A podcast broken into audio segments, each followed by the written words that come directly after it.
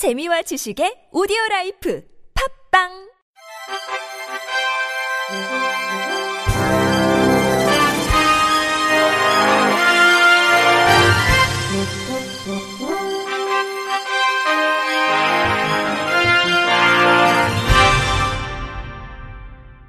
청취자 여러분 안녕하십니까? 12월 6일 수요일 KBRC 뉴스입니다.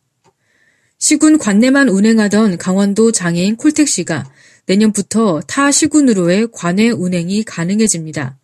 강원도는 휠체어 이용 장애인의 이동권을 보장하고 세계인의 축제인 2018 평창 겨울 올림픽에 장애인 참여를 확대하기 위해 정부로부터 40억 원의 복권 기금을 지원받아 내년 1월 1일부터 장애인 콜택시 관외 운행을 시행한다고 5일 밝혔습니다. 장애인 콜택시의 관외 운행은 그동안 운영비 부담으로 시행되지 못해 휠체어 이용 장애인들이 불편을 겪었고 장애인 단체들은 지속적으로 개선을 건의해왔습니다. 이에 강원도는 올해 초부터 정부에 건의해 복권위원회의 심사, 의결과 기획재정부 심의를 거쳐 복권 기금을 확보했습니다. 강원도는 현재 도내에서 운행 중인 99대의 장애인 콜택시와 내년 추가로 도입되는 8대 가운데 총 28대를 관외 운행 전담 차량으로 지정해 운영합니다.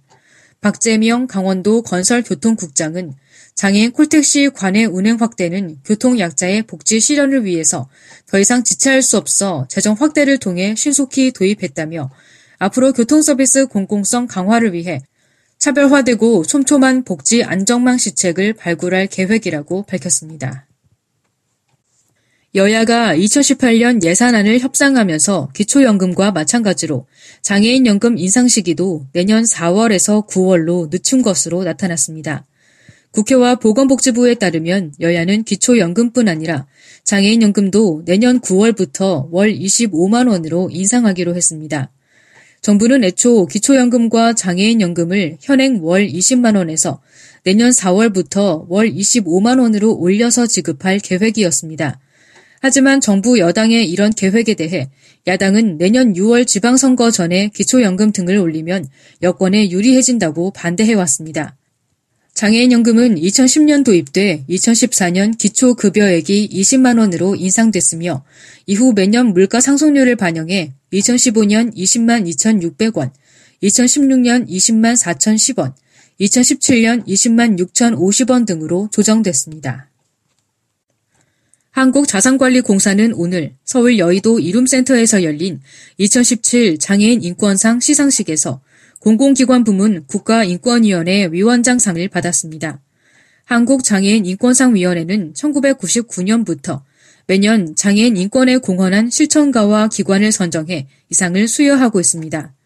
캠코는 임직원이 직접 오디오북을 만들고 점자 도서관 등에 무료 배포한 것과 청각 발달장애와 오케스트라단을 창단한 공로를 인정받아 수상자 명단에 올랐습니다. 충청남도 시각장애인 복지관은 오는 8일 오후 6시 천안 아이디 웨딩홀에서 2017년 행복 나눔 리더 컨퍼런스를 개최한다고 5일 밝혔습니다.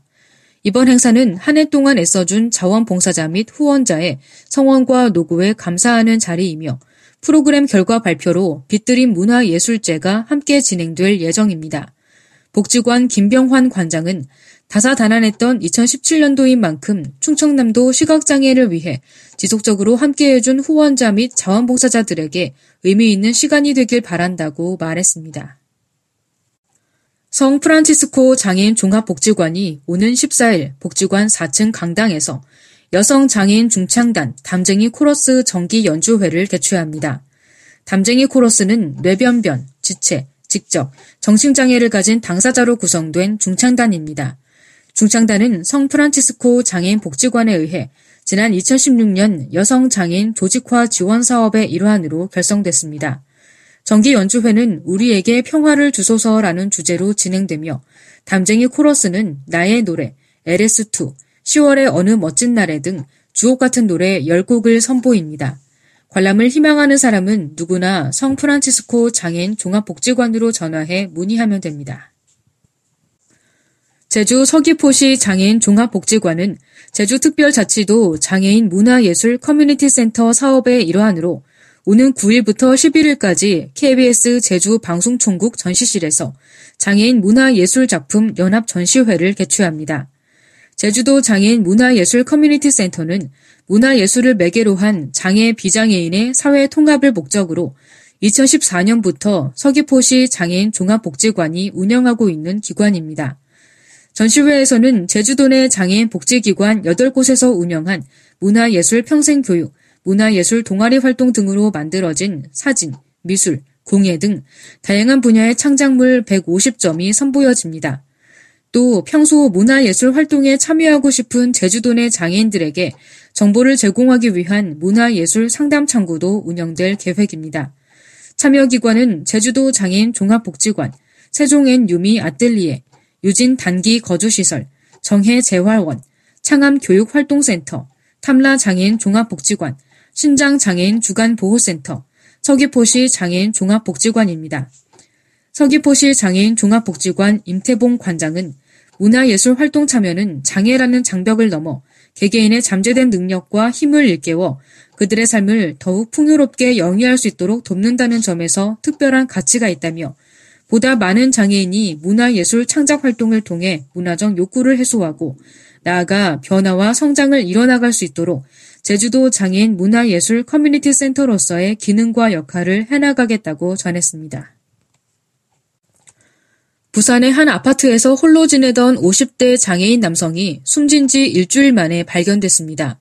사하 경찰서는 어제 오후 4시 30분께 사하구의 한 아파트에서 57살 A씨가 숨져 있는 것을 아파트 경비원이 발견해 신고했다고 밝혔습니다. 발견 당시 A씨는 안방 침대 위에 누운 채 숨져 있었으며 C씨는 부패가 진행된 상태였습니다. 척추 질환 등으로 장애 5급인 A씨는 혼자 생활해 온 것으로 알려졌습니다.